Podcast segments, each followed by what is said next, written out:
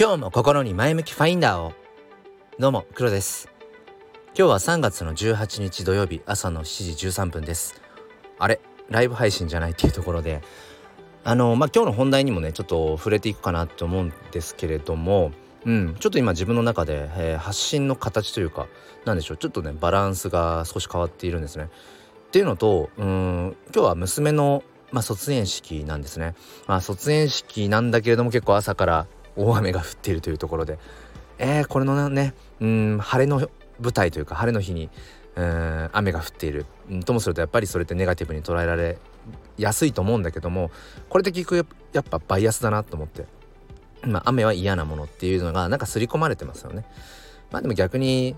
印象深くなるじゃないかな今日という日がね、うん、まあそんな風に、えー、前向きファインダーで いきたいと思っています。ということで今日は、えー、伝えたいことは変わらないという話をしていきたいと思います。よければお付き合いください。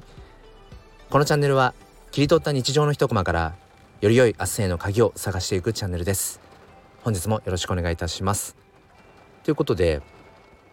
えー、僕は今朝5時半から30分ほど、えー、ツイッタースペース、まあ、ライブ配信ですねそれをしていますツイッタースペース自体はこの3ヶ月前3ヶ月前ぐらいかなちょうど今102日目とかになるんですけどもまあ、ツイッタースペースも、えー、やっています。もともとは夕方5時台とかにやっていたんですがいろいろとこう、まあ、訳があって朝5時半に移動したんですね。まあ、移動したにもかかわらず結局夕方の5時台も、うん、結局やっているという あのー、発信の場が増えてるだけじゃないかっていうね、まあ、どんだけ喋りたいんだっていうことをちょっとこう最近自分で自分に突っ込んで面白いんですけど、まあ、僕はその ごめんなさいなんか喉が喉ですね。えー、喉が喉だな。はは。ごめんなさい。えっ、ー、とまあ、喋りすぎなんでしょうね。本業でも本業でも小学校の教員として毎日まあ喋ったまああんまり先生が喋りまくってる授業はつまんないので、うん、なるべく喋らないようにはしてるんですけど。まあまあいいや。そう。でまあ音声発信というものをまあ2年どれくらいだろうな。2年以上前から始めてね。うん。でまあ最初はツイッターの音声ツイートから始めてクラブハウスを始め。でその後スタンド FM と出会い、まあ、そこからずっとスタンド FM もう結局そろそろ丸2年ですかね。うん。まあ毎日必ず発信とは、えー、言わないですけどもね。なんか空いてしまった日もパラパラあったかもしれません。この2年間でねでも基本的にはこの音声で発信していく自分の思いを伝えていくっていうことにすごく僕自身がワクワクするし今もなお、えー、この自分の声で自分の言葉で思いを届けていくっていうことはうんまあなりわいっては言わないかもしれないけど、まあ、ある種こうライフワークとして、うん、まあ別にマネタイズとかはないですけどね音声で。でも結果的にそうですね自分が今 NFT クリエイターとして活動しているその自分の NFT の作品をまあその買ってくださるっていうある種マネタイズにつながることもあるし、まあ、もちろんそのためだけにやってるわけじゃないんだけどねそもそも自分が今思っていること考えていることっていうのをまあ声の日記としてこのスタンド FM では、えー、まあ発信を続けています。で、まあ、どうしても収録配信って一方通行になってしまうのでまあ、そのリアルタイムですね。音声発信はやっぱり僕はライブが一番好きで。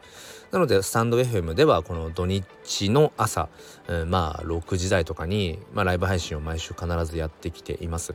うん、っていうような感じでまあ割と音声発信をずっと続けてきてるんですね。でここ最近 Twitter スペースでも発信をするようになってでまあ変わらずスタイフでも発信していてでまあプラットフォームが違ったりそれが収録配信なのか、えー、リアルタイムでのライブ配信なのかっていうのは、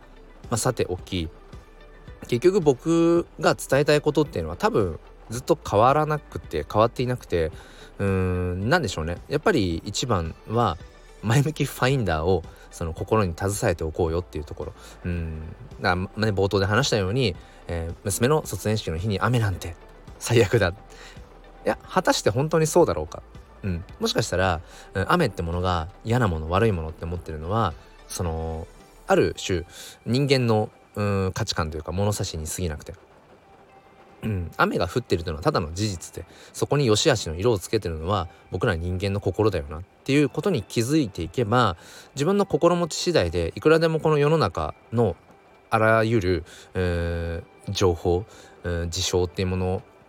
をいかようにでもこう捉えられるんですよね前向きに。で僕はどうせ生きているいくのであれば、うん、前に進んでいきたいじゃないですか。その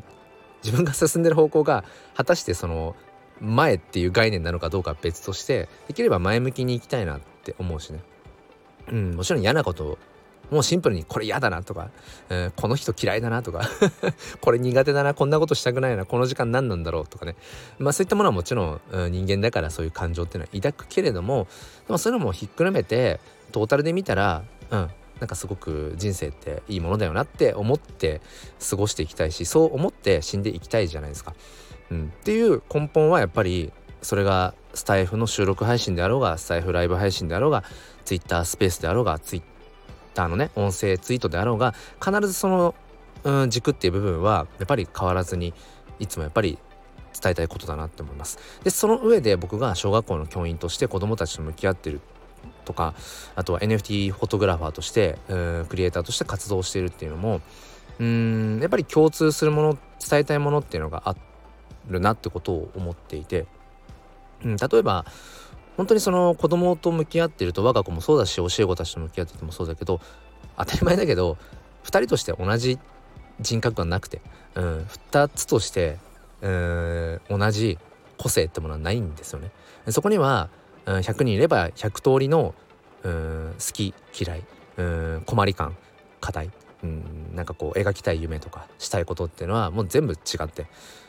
まあ、ある程度ねこう似たようなとか共感できる部分はあるかもしれないけどそれぞれが独立しているわけですよね。まさに唯一無二、まあ、NFT に掛け合わせるのであれば、まあ、 non-fungible 代替ができないものなんですよね。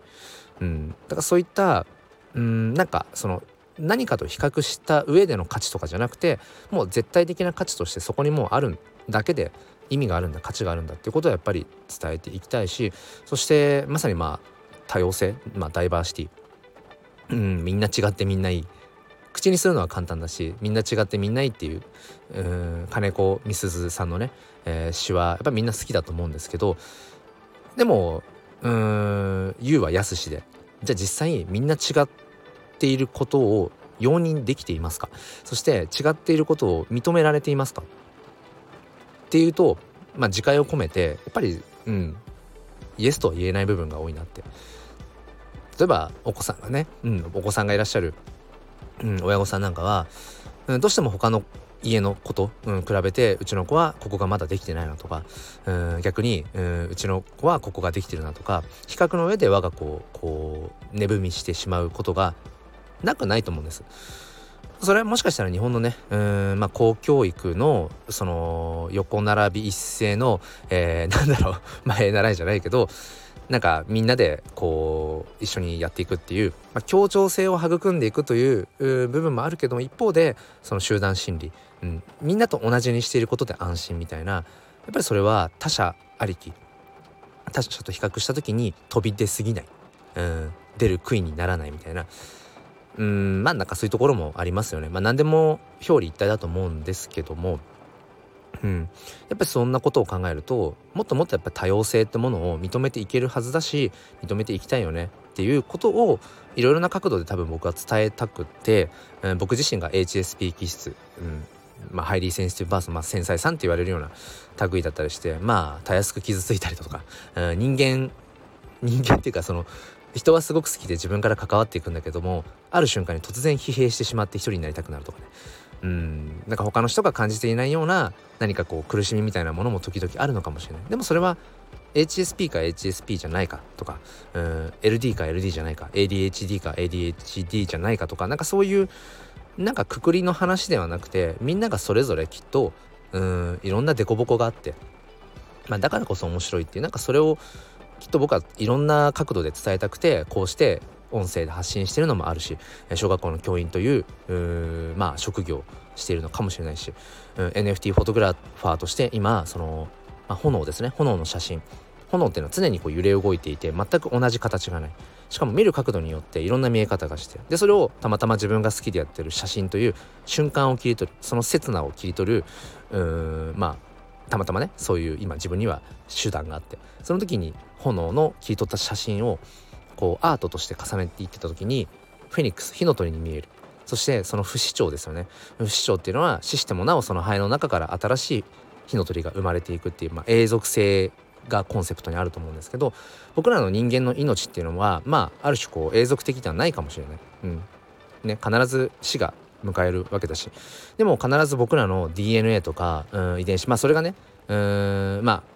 我が子っていうものにつながっていかないとしても、まあ、お子さんがいないっていう場合でも何かそれっていうのは生きてる間の言葉とか思いとかっていうのが後世に伝わっていくっていう意味で言えば遺伝子的なことだけじゃなくても僕らのこの命っていうのは大きく言えばつながっていってるんですよね。僕らも前の世代からバトンを受け継いでいてこの今握りしめているバトンを次の世代に渡していく。まあ、これはやっぱり命の連続性。まあフェニックス不死鳥ではないけれども思いっていうのはまさにその、うん、燃え尽きることはないっていうことを今僕はその「炎の写真ジェネ」という NFT の作品で、うん、伝えたい、うんまあ、そういう思いがあってきっと僕が今いろいろとこうしている何でしょうね、うん、アウトプット、うん、活動クリエイティブ、うんまあ、仕事。っていうものは全部きっと伝えたいものは一緒なんだろうなってことをふとね思いました、うん、なので今日はそんなね思いをこの スタイフの収録にね、えー、残しておきたいなって。でこれをまあ聞いてくださった方がね何かしらまたそこで、えー、ご自身の 内なるなんかね、えー、日にまたさらにこう燃え上がる何かがねつながれば僕も嬉しいですし、うん、またぜひぜひ、えー、どこかでねまたライブ配信とかやった時にタイミング合えばお話をしましょうということで、えー、今日はこんな感じです。ちょっとライブ配信は今日はやれなさそうですけれどもまあまあまあそんな日もあってもいいかなと思います。それでは皆さん今日も良い一日を。そして心に前向きファインダーを。ではまた。